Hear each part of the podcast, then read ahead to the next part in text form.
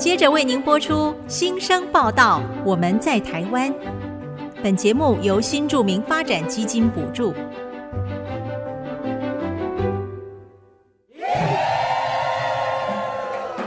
他们从世界各地来到这里，带着梦想和新力量，还有丰富的多元文化。新生报道，我们在台湾。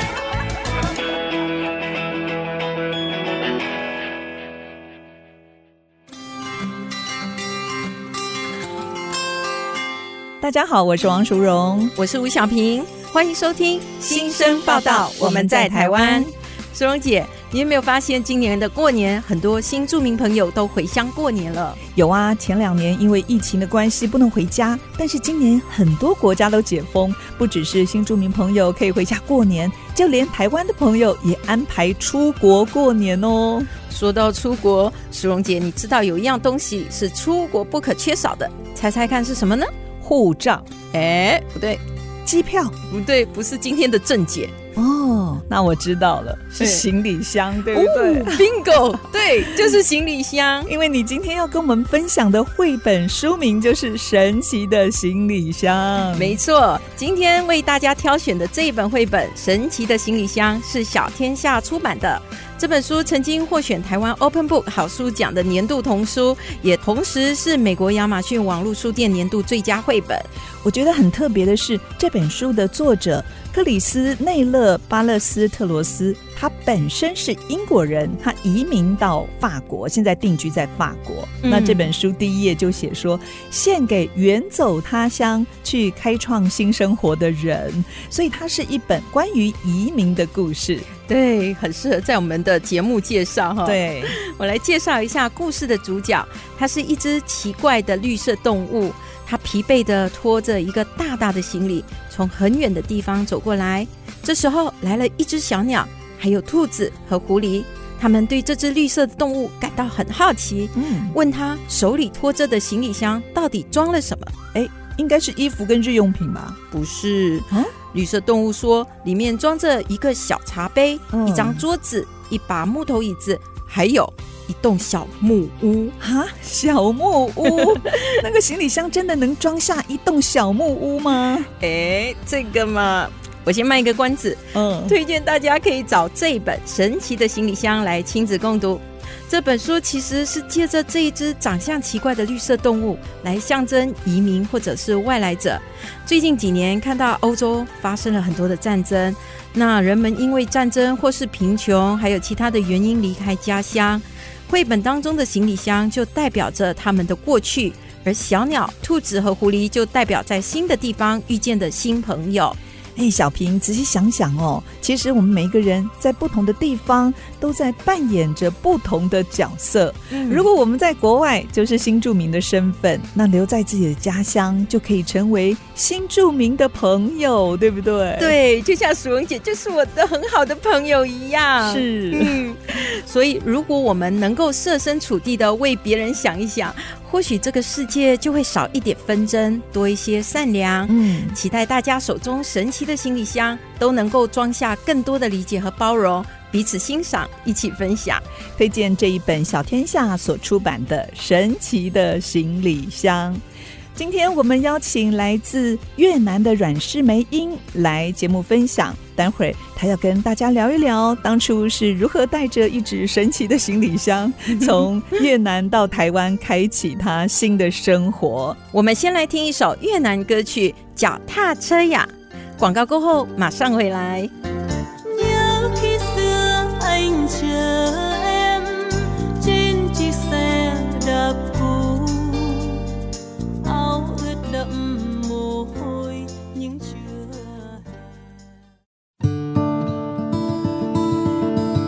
现在所收听的是 ICG 主科广播 FM 九七点五新生报道，我们在台湾节目，我是淑荣，我是小平。今天到我们节目报道的新生是来自越南的阮氏梅英。刚才一进到录音室里头，整个录音室就充满了欢笑。梅英真的是一个很有幽默感的人，嗯，而且呢，他现在在大学教授越南语，也是国立教育电台的节目主持人，同时还在桃园市新住民文化会馆当通译。哎，还有她也是三个年幼孩子的妈妈哦，三宝妈哦。淑荣姐，你看这么多的身份重叠在一起，真的哦，好让人钦佩哦。嗯、我们来赶快欢迎她进场。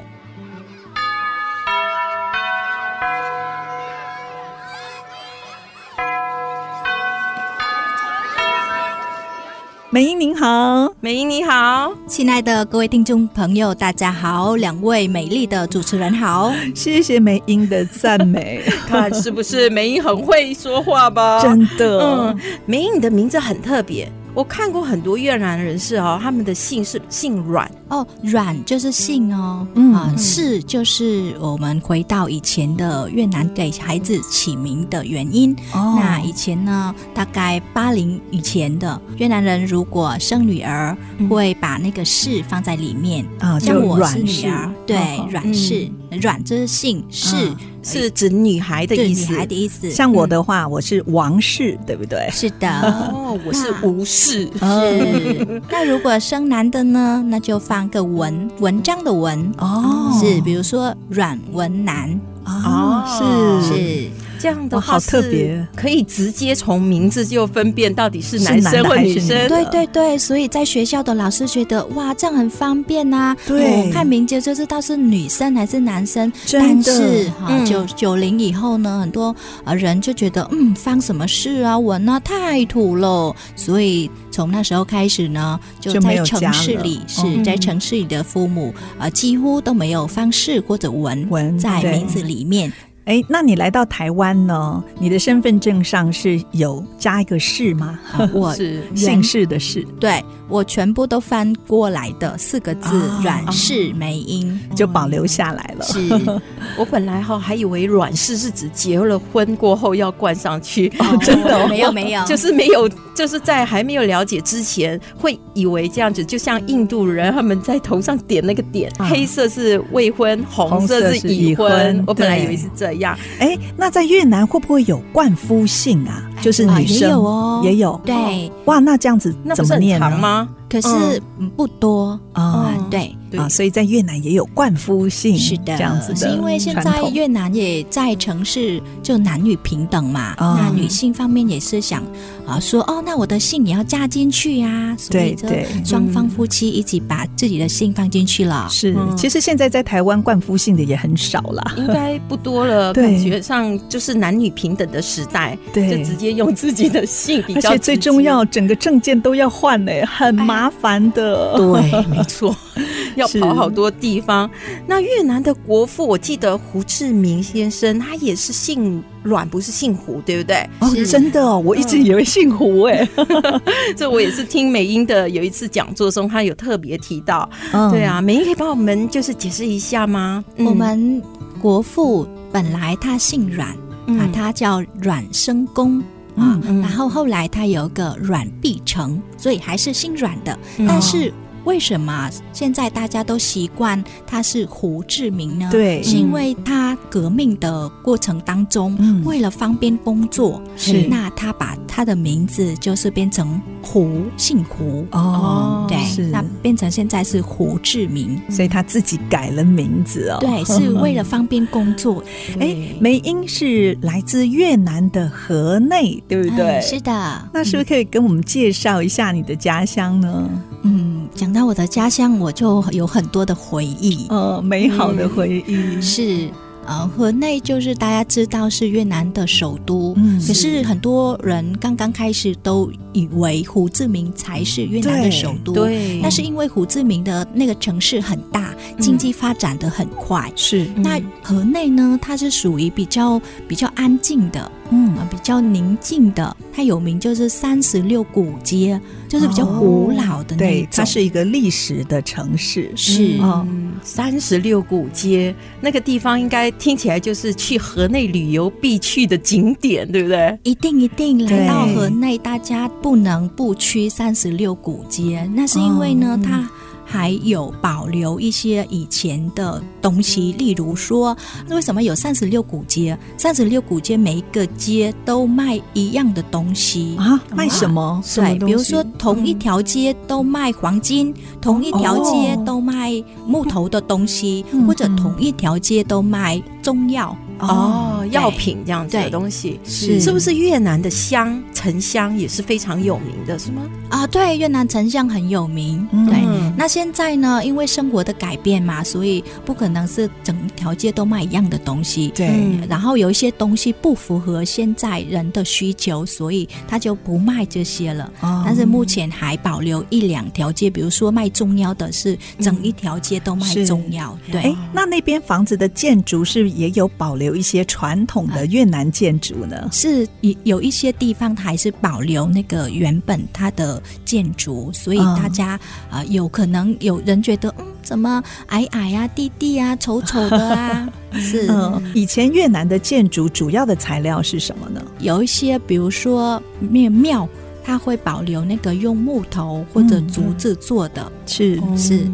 淑荣姐有没有发现？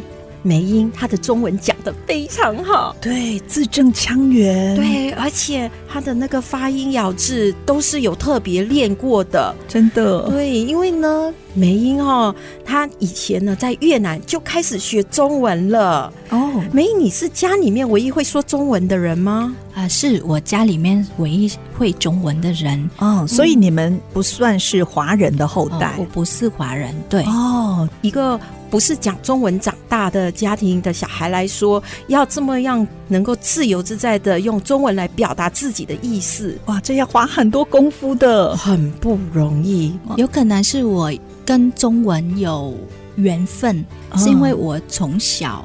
我就很喜欢看大陆的连续剧哦，哦 那个我们可以讲吗？不过讲出来又是会透露我们的年代的。你那时候是看什么连续剧呢？是《还珠格格》呀，哦，《西游记》呀，是。哎，我们以前也都看过。对对对，没错，我也好喜欢。我生活这个地方会有很多啊大陆的货啊，所以我觉得。哇，这个大陆人怎么那么厉害？他什么都可以做。那我一定要去大陆看一看，走一走。所以呢，我有一个目标，嗯啊，嗯就是要把华语学好，是的，对不对？所以我大学的时候是选择了中文系。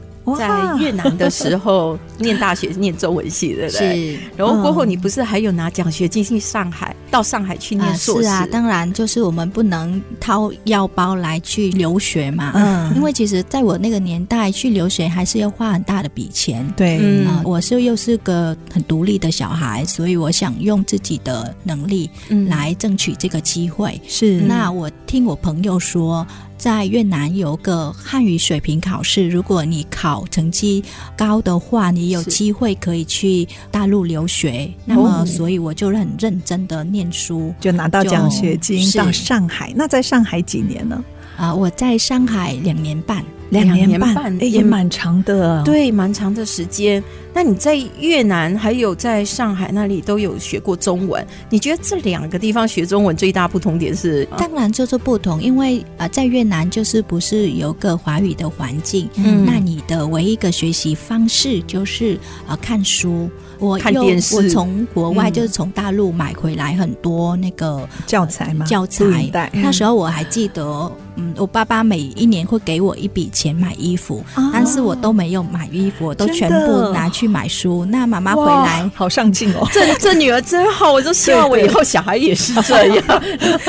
因为嗯，大家知道我那个年代没有很富裕。所以这个每一笔都有自己的预算，是，所以我全部都拿来买书。妈妈问起来，我都说我都买了，嗯，那其实我都没有买的，你都就是比较便宜的衣服，衣服可以穿就穿啊，但是书却不能错漏。我最喜欢就是穿我姐姐剩下来，剩下来的衣服。对，因为我很讨厌去买衣服。嗯，其实我也是，我觉得这是因为我们想要极大化利用我们有限的时间，对，对不对？不过看到梅英哦这么的用心在学习中文，我们也看到真的有很棒的成果。那后来你在上海研修中文系结束之后，就又回到越南工作，在越南的大学教授汉语，同时也帮助在越南的台商哦教授他们越南语。那你跟先生就是在那时候认识的吗？啊、呃，是。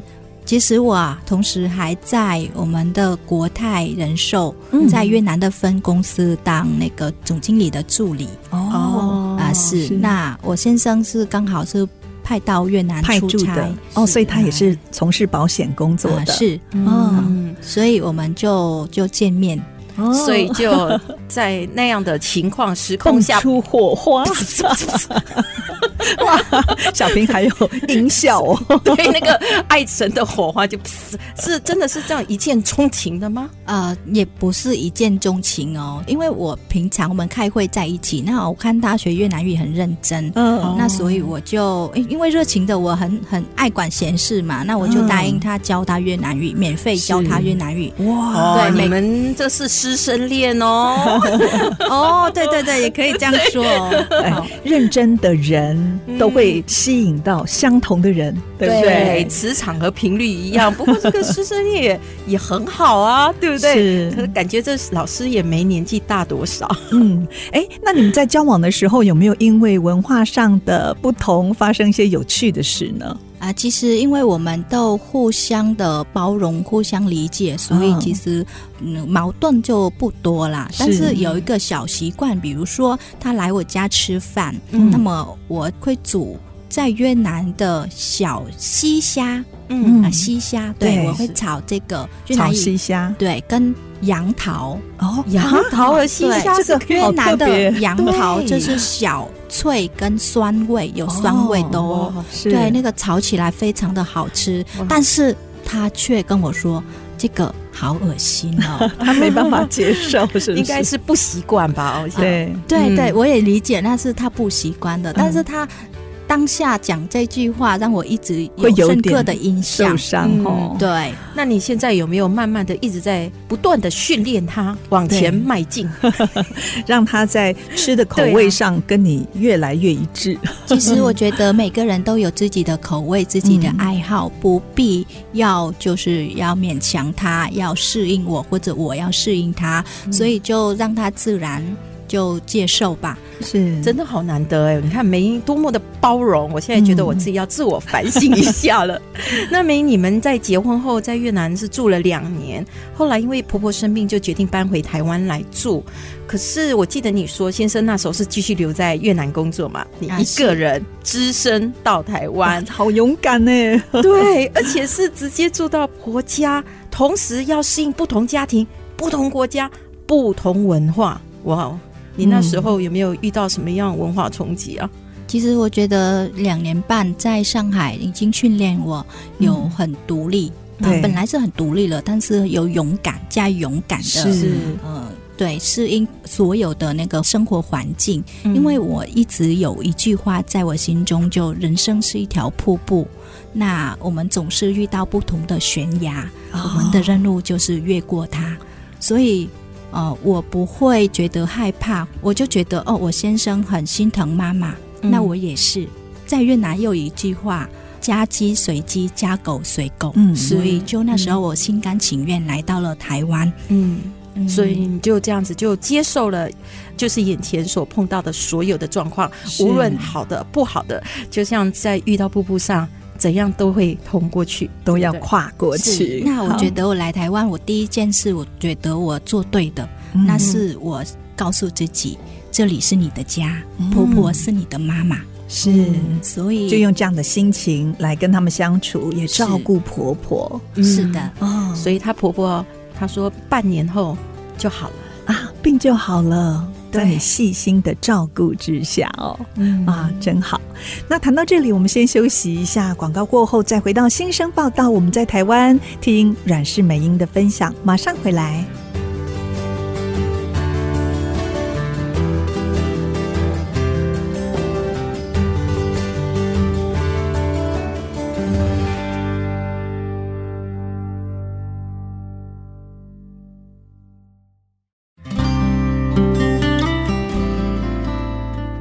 回到新生报道，我们在台湾节目，我是淑荣，我是小平。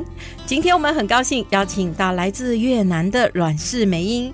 我们上一段呢聊到梅英在越南哦，同时是教越南语还有中文的老师，所以也是因为这样子才认识了她台湾籍的先生，过后就搬回台湾定居。梅英说：“人在异乡，真的也会碰到很多的挑战，但是我真的好欣赏哦，欣赏你那种乐观、积极向上的心。因为你说人就好像是呃一座座瀑布一样哦，可能会遇到很多的悬崖，但是呢，碰到的悬崖就是想办法。”跨越过去，那我知道你刚到台湾哦，因为个性是闲不住的，所以也开始找工作，对不对？对，听说一开始就一直碰壁哦。是啊，我觉得人一定要有工作，要有独立，嗯，最起码要养活自己。是，啊，所以我开始很急的去找工作。嗯。那我找工作的方法，那时候只能在网络上，嗯啊，找一些资讯，然后一个人骑。摩托车，那时候你是骑机车吗？还是啊？对，我骑机车。你会骑机车哦？在刚刚开始我来就还没有驾照，那我会骑我婆婆的那个脚踏车，哦，好厉害哦！是那台脚踏车我还记得很难骑，因为其实它不是每天骑哦，是偶尔就是用到，所以它就没有很好骑。但是没办法，我就骑那台脚踏车，然后去考机车驾照。那考上之后，就是骑着机车到处。找工作是是，那我好勇敢。最害怕台湾的就是野狗啊，对对，对，我也是经过它就会一直这样汪汪叫，还这样子追着你跑，对不对？是，告诉你们，我曾经哦，就是骑在机车上，就我其实我就不敢骑机车，我是当乘客嘛，我先生载我，然后呢，这样子骑过一个小巷子，野狗都可以跑来咬我的脚，啊、对，所以机车在我的那个里面是 out。我不会去碰它。是，那你那时候找到哪一些工作呢？通常我就找通译的工作，或者管理移工的工作。哦、通译，你就发挥自己的专长嘛。你中文又好，然后又会越南语。越南语。对，后来呢，也真的找到了这样子的理想工作嘛？呃。其实找到理想工作就很难，那个时候只求有工作就好了。是，但是我觉得也很幸运，嗯、因为我在桃园机场就找到一个工作，它是一个通讯的一个柜台。呃，外国游客来，然后想买电话卡、电话卡或者分享 WiFi 的机器，对。啊，是，所以就是会擅长越南语的那个优势，所以就可以在那里服务说越南语的游客，是这样子吗？啊，其实越南游客比较少，嗯，主要就是。呃，来自欧洲的国家哦、呃，所以需要有英文，要英文、嗯、哦，所以你就有中文、英文，还有越南语的优势。啊。是。那时候就很开心，因为可以遇到很多来自日本啊、韩国啊，嗯、然后他们讲英文，我就可以体验以前人家说日本人或韩国人讲英文很可爱的那种啊，直接亲身在。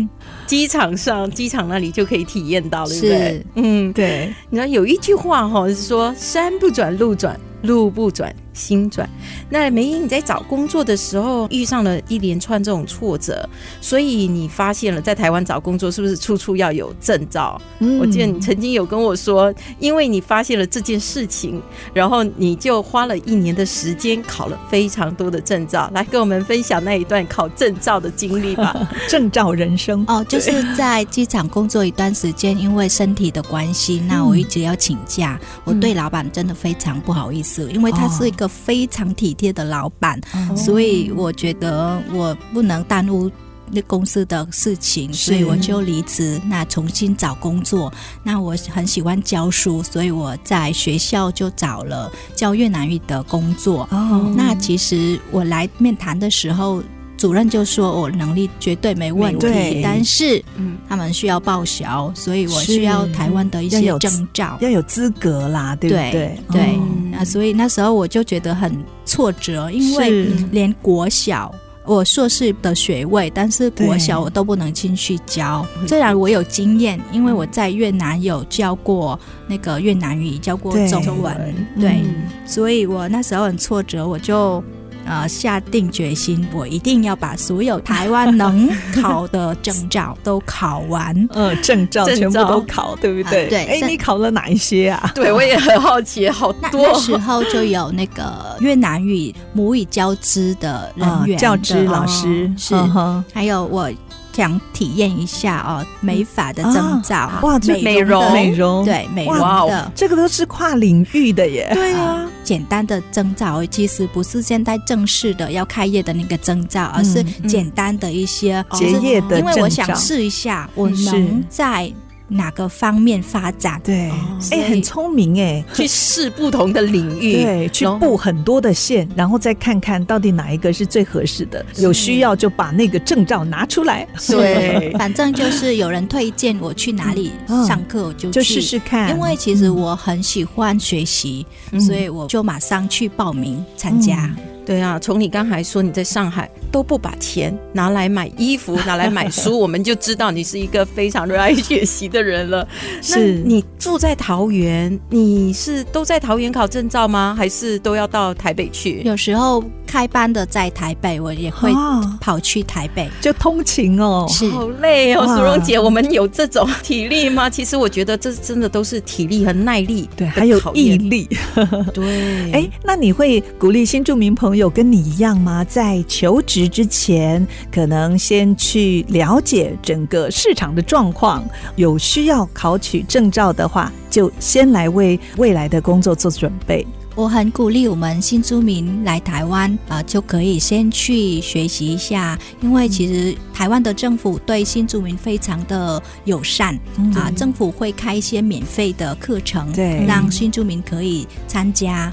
那时候你就可以发现啊、呃，你的才能、你的才华在哪里，然后在那边发展啊。因为我知道很多新住民来台湾，像我一样，就是很急着找工作赚钱、独立，对、呃、对，或者有些有些家庭的负担呢，对家庭经济的负担，所以要马上赚钱，然后一直一直，比如说在工厂很认真的工作。但是我觉得在台湾，我们有很多的条件可以发展自己。嗯嗯那在越南语教学方面，你也是经验非常丰富。你学生从国小、国中、大学，还有社会人士，像你的。婚姻也就是这样来的嘛？那你比较喜欢教哪一个阶段的学生呢？我觉得我很贪，什么都 OK，因为每一个阶段我都觉得很可爱。比如说，我喜欢教大学生，嗯、因为那时候他们会有比较成熟的一些想法、呃，想法我可以跟他交流，嗯、像朋友一样交流。是啊，或者社会人士也是，他在各个领域工作，哦、所以跟他们相处的时候，教他们越南语的时候，我也可以同时从他们身上学到很多东西，但是在国小那个年龄，他们就很可爱，嗯、像我的小孩一样，所以很天真的那个样子啊、呃。因为其实大部分他们都是新住民二代，所以呢，我又很想接近他们，给他们一些嗯情感上的交流，嗯啊、呃，所以我。从国小、国中、高中、大学，我都喜欢教。嗯，对，你刚才有讲说，你特别喜欢跟，就是希望给新著名二代呢，有一些情感上的连结。那可是我接触过有几个越南妈妈，他们都说，就家里的长辈其实不太喜欢孙子学习越南语。嗯，这个我也听说过。对，我其实觉得蛮可惜的。那对于这点，你有什么样子的看法呢？啊，其实这个。嗯的确，以前是有的，嗯、但是现在、呃、很多家庭的观念已经有所改变了。嗯，对，因为呢，以前我们呃新住民嫁过来，几乎都是比较可以说是弱势的，在家庭的地位比较低，嗯、所以呢，变成就公公婆婆不太喜欢啊、呃、小孩学妈妈的母语。嗯、但是现在啊、呃，随着社会的发展，随着那个台湾政府对新住民的一些。啊，关照让台湾人认识了我们新住民的文化，文化。呃、增加台湾人对新住民的一些理解和包容，嗯、所以这个大环境也有改变了，是不是？对，嗯、而且其实越南离我们台湾也蛮近的，对。然后又加上越南是制造业大国，所以未来孩子的机会在哪里？嗯，啊，我们现在为他们先准备一把语言的利剑，其实也是一个很好的开始。是，嗯，其实梅英哦，还有一个很重要的工作，是在国立教育电台担任节目的主持。哎，是什么样的机缘让你走入了广播的世界呢？哦，讲到广播的世界，其实我。我觉得很幸福，因为幸福联合国嘛，他在帮他们打广告。你有没有发现他整个人眼神都亮起来了？对，幸福联合国的主持人之一。谢谢主持人的问题，因为呃有您的问题，我梳理一下我的人生，因为我人生有三个目标，第一个去去大陆留学，第二个就学钢琴，第三个就是。当主持人，对，当主持人。哦，那前面两个我都实现了。哇！对，那么第三个，第三个也实现了，是是真的实现了，人生圆满了，所以圆满了，真真的没有遗憾了。啊！那时候，因为我从小就很喜欢听广播哦，我非常的热爱广播节目。所以突然有一天，我在网络上看到了国立教育广播电台啊，刊登了一则那个招生的讯息，是，所以就马上报名了，然后很认真的写我的自我介绍，是，终于，嗯，等了好像一一两个礼拜就有通知录取的结果，哇，好幸运哦！你只是文字，他们有没有要请你录一个什么测录带？呃，还没，因为那时候只是参加训练班。哦。那我们那时候呃，很多来自各国的新住民有，我记得很清楚，有三十六位，嗯，然后还有被取哦，那其实是蛮多人，是你是正取众生中的正取人选，嗯，是，嗯，那时候我也是在台北，那我们也每天就。通勤从桃园到台北，哦、然后上课是。那上完上完课之后，就是哎被留下来主持节目了，哦、对不对？表现太优异了。对啊，你看他现在他多么能讲啊！我觉得应该我不会比其他的学员优秀啦，只是有可能是我比较幸运，然后有缘分。因为那时候我记得呃，主持人有邀请我来呃当来宾讲一些。介绍的越南美食，嗯，那所以我就来了，嗯，啊，后来呢，过了一个礼拜，啊，主持人就打电话给我，问我要不要来电台共同主持，共同主持，哇，那你有没有开心的？转圈圈放鞭炮？人生第三个目标突然间就对。实现了。对、嗯，其实那时候因为我还要顾小孩，哦、然后因为考量家里的距离很远，所以那时候其实说高薪也不是。就是还有一些其他要顾虑的事情，是。对对。哎，可是你还是勇敢接受这样的挑战哦，一直走到今天，这是我的理想，是，真的，所以理想不能够放弃啊！所以我们也很开心，今年呢，新生报道我们在台湾节目，我们也邀请了十一位新著名朋友，还有新著名的子女哦，一起加入我们主持的行列。对，那希望我们就是有这个平台，能够让他们来圆他们的一个广播的梦想。那我们先休息一下，广告过后呢，我们再回到新生报道。我们在台湾，待会儿见，马上回来。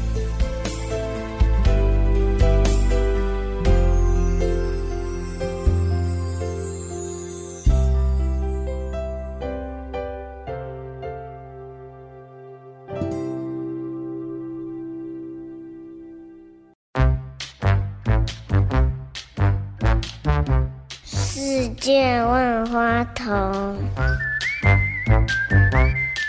大家好，我是中国新二代刘颖娟。过去有从事社区营造的经验，那我是桃园人，我在桃园观察到桃园的社区营造已经走向跨域，而不是我们之前传统认知中社区营造好像都是社区的社区发展协会在所做的事情。如果你是个人，你对自己生活的地方有一些议题，有一些想要做的事情，都可以经由自己的提案，然后去落实到自己的生活日常中。我觉得桃园是一座多元族群共融的城市，因为有这个关系，我们有很多不同的族群在这边生活，所以造就了这边丰富的历史脉络，又具独特的社会结构。欢迎是新住民或者是新二代，想要推广自己的母国文化，在桃园这个地方，让更多人认识你的母国的背景、你的文化，都可以到桃园社区营造中心去浏览上面的资讯，然后也可以尝试着把自己心中的想法落实到真正的日常生活中，扩大公民影响力，也许会看到不一样的收获。祝大家都可以在自己的心中种下种子，开花结果。谢谢大家。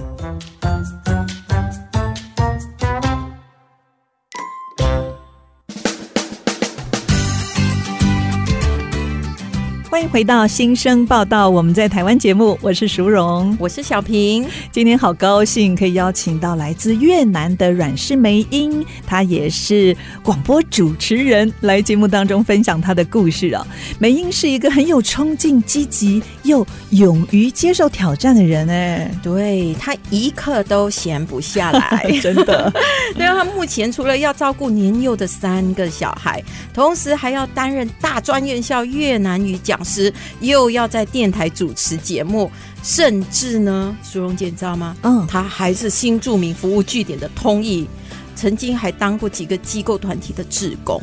哇，美英刚到台湾，听说很快就冲到学校担任志工，是不是？对。玫英，你那一段真的要跟大家分享，对他刚刚人生地不熟，冲劲，对啊，我觉得是一个还需要别人帮忙的阶段，他却跑出去帮别人。其实，呃，像主持人刚说的，我是闲不下来的人，所以我总是要找很多很多的工作来充实自己。那我有机会去上课，然后认识一个朋友。嗯，那个朋友又推荐给另外一个姐姐，她是台湾新住民萌芽协会的秘书长。哦，那佩玲姐让我感受到她是一个很有正义感的人，是她很关心我们的新住民以及我们新住民的二代。台湾新住民萌芽协会里面有一个辅导班，他是辅导小朋友吗？他是帮忙很多我们新住民的妈妈，因为工作的关系没有很多时间照顾小孩，哦，那他会帮忙课后照顾，课后课后照顾。哦，帮忙小朋友辅导功课，是特别是很多。刚来台湾的一些小朋友，嗯，他们不会中文，是。对，所以很需要像我这样的中文老师，就是跨国衔转生，对不对？哦，那我就来了那个台湾新住民萌芽协会当中文老师，嗯。啊，帮忙教小朋友中文，是他们一定很开心哦，有一个会讲我们语言的越南老师，然后中文又这么好，是他们超可爱、超开心的。其实每次。来教他们的时候，他们都画很多画送给我，嗯、哇、嗯，然后就就超级可爱的，好温馨哦。每一天，有时候我们在帮助别人的同时，我们感觉到好像是我们付出一些帮助，但其实我们收获更满满，对不对？对。那你现在担任桃园市新著名文化会馆的通译，也是负责像这种搭建桥梁、语言沟通的工作吗？我们通译的任务就是接待一些我们新住民姐妹来咨询。啊，甚至我们会主动打电话关怀。那移民署或者民政局会有一些名单，比如刚来的新住民姐妹，她需要关怀，那我们会主动打电话。嗯，那有时候呢，我们会遇到接电话的不是新住民姐妹，而是她的先生。那通常先生会有什么样的反应呢？接到你们的电话？啊，其实有各种各样的反应啦，啊、有的就是自然就把电话转给啊太太接，嗯、那有的就是觉得会问比较多，怕就是我们会接触他的太太，哦、那也有一些很可爱的，就是说跟我们求救，就是说、嗯、我老婆她离家出走了，请你帮我把我太太找回来。是是因为他们。因为新住民姐妹刚来台湾，他们还不会讲中文，嗯、所以有可能他们两口有一些有些误会，呃、误会，所以老婆一见气下就是就出去外面转一圈这样。对，那先生把他的太太的电话号码给我说：“哎、你赶快打电话给我，可以劝劝他。”对，给我老婆说回家吧。嗯、那除了这个，还有没有碰到一些让你难忘的案例呢？因为新住民会馆还有律师咨询，所以我们还协助律师呃帮新住民姐妹翻译，因为呢、哦、有很多新住民虽然他来台湾很久，他可以呃比较流利的讲中文，但是关于法律方面。嗯他就还是还是没办法，所以还是需要我们通力协助。是、是，其实有一些法律的专有名词，可能跟我们就是外国人所理解的不太一样。还好梅英你在那里。那如果有新住民朋友需要更多的协助管道，他们可以怎么做呢？可不可以提供给新住民朋友一两个比较常用的专线？如果在桃园的新住民姐妹有需求需要咨询的话，都可以打。这支免付费的热线零八零零零一九七八零零八零零零一九七八零是。那如果呢，在其他的县市的新住民姐妹，那我也可以提供给大家外来人士在台生活资讯服务热线一九九零，马上帮您。一九九零服务专线。知道梅英，你最近跟几位新著名朋友共同编写了一本书，这本书叫做《有故事的邮票：东南亚传说与美食》，而你负责的是越南邮票的故事哦，是不是可以跟我们介绍一下这本书呢？哦，这本书就是透过邮票，我们介绍东南亚的。传说以及美食，嗯，不只是这一些，因为每一个故事后面，你们都还有穿插一些国家的现况啊。比如说，越南是世界上第二大的咖啡出口国，我也是从这里知道的尝试。我觉得这个想法非常的厉害，嗯，因为只透过一个小小的邮票，那我们可以了解到。每个国家一个国家的风俗民情以及民间传说，嗯，这样的书真的很特别，在市面上算是首创，对不对？是啊，所以这本书今年获得 Open Book 年度好书入围哦。哦、嗯，对，其实这是一整个系列的书，有故事的邮票。我记得他之前还有美国，还有日本的故事，嗯、然后但是今年推出的是东南亚的邮票的故事。你知道我儿子在。在听了梅英他们那一场新书的分享会过后，嗯、他回家就跟我说：“妈妈，我要收集邮票。” 哦，第一次发现原来邮票里面有这么多有趣的故事，对，丰富的宝藏。那特别介绍一下这一本《东南亚传说与美食》哦，有故事的邮票是远流所出版的。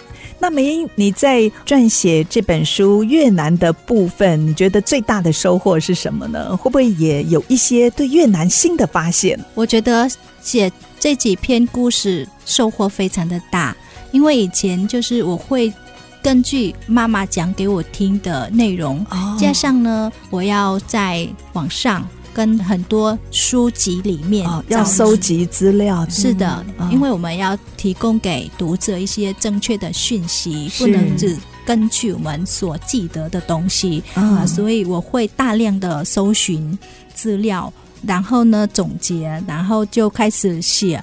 但是我们也要根据这本书的对象。是那时候我们预计就是一些国小、中高年级吧，对，国中、高中的学生。嗯，但是大家知道，我们目前市场上有很多的书籍，嗯，那怎么样吸引他们的兴趣？那是一个我们很注意的问题。对，所以内容要保留，但是要生动有趣。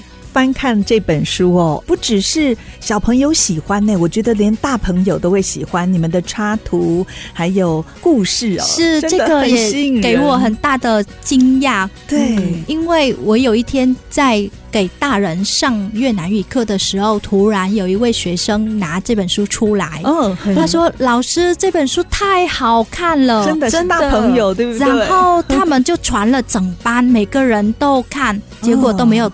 听我上课，大家都在下面偷偷阅读你这一本书。嗯，是我以为只有小孩喜欢，但是连大人都非常喜欢。嗯、另外，我觉得我的最多的收获就是我写呃这几篇故事的过程当中，我就有很多机会跟我的小孩互动。嗯、我会跟他们讲嗯我们民间的故事，我发现他们也很感兴趣。以及呢，我讲了两遍，他们几乎都可以背下来。哇，我觉得我写这本书最大的收获。嗯，对，你看有一些东西，就像梅英说的，以前听妈妈说，但是我们现在要把它文字化，反而我们要做更多的考证和查究。在这过程中，我们反而又在更加的认识了我们自己的根，我们自己的家乡。对，这真的是一件非常棒的事情，是又能把这件事情往下传承。嗯，那今天梅英要跟我们分享一首好听的歌曲，歌名是什么呢？今天梅英想跟大家分享一首越南歌曲《Mẹ yêu ơi》，亲爱的妈妈。哦、那趁这个机会，梅英也想把这首歌送给我妈妈。这首歌的内容想歌颂妈妈的功劳。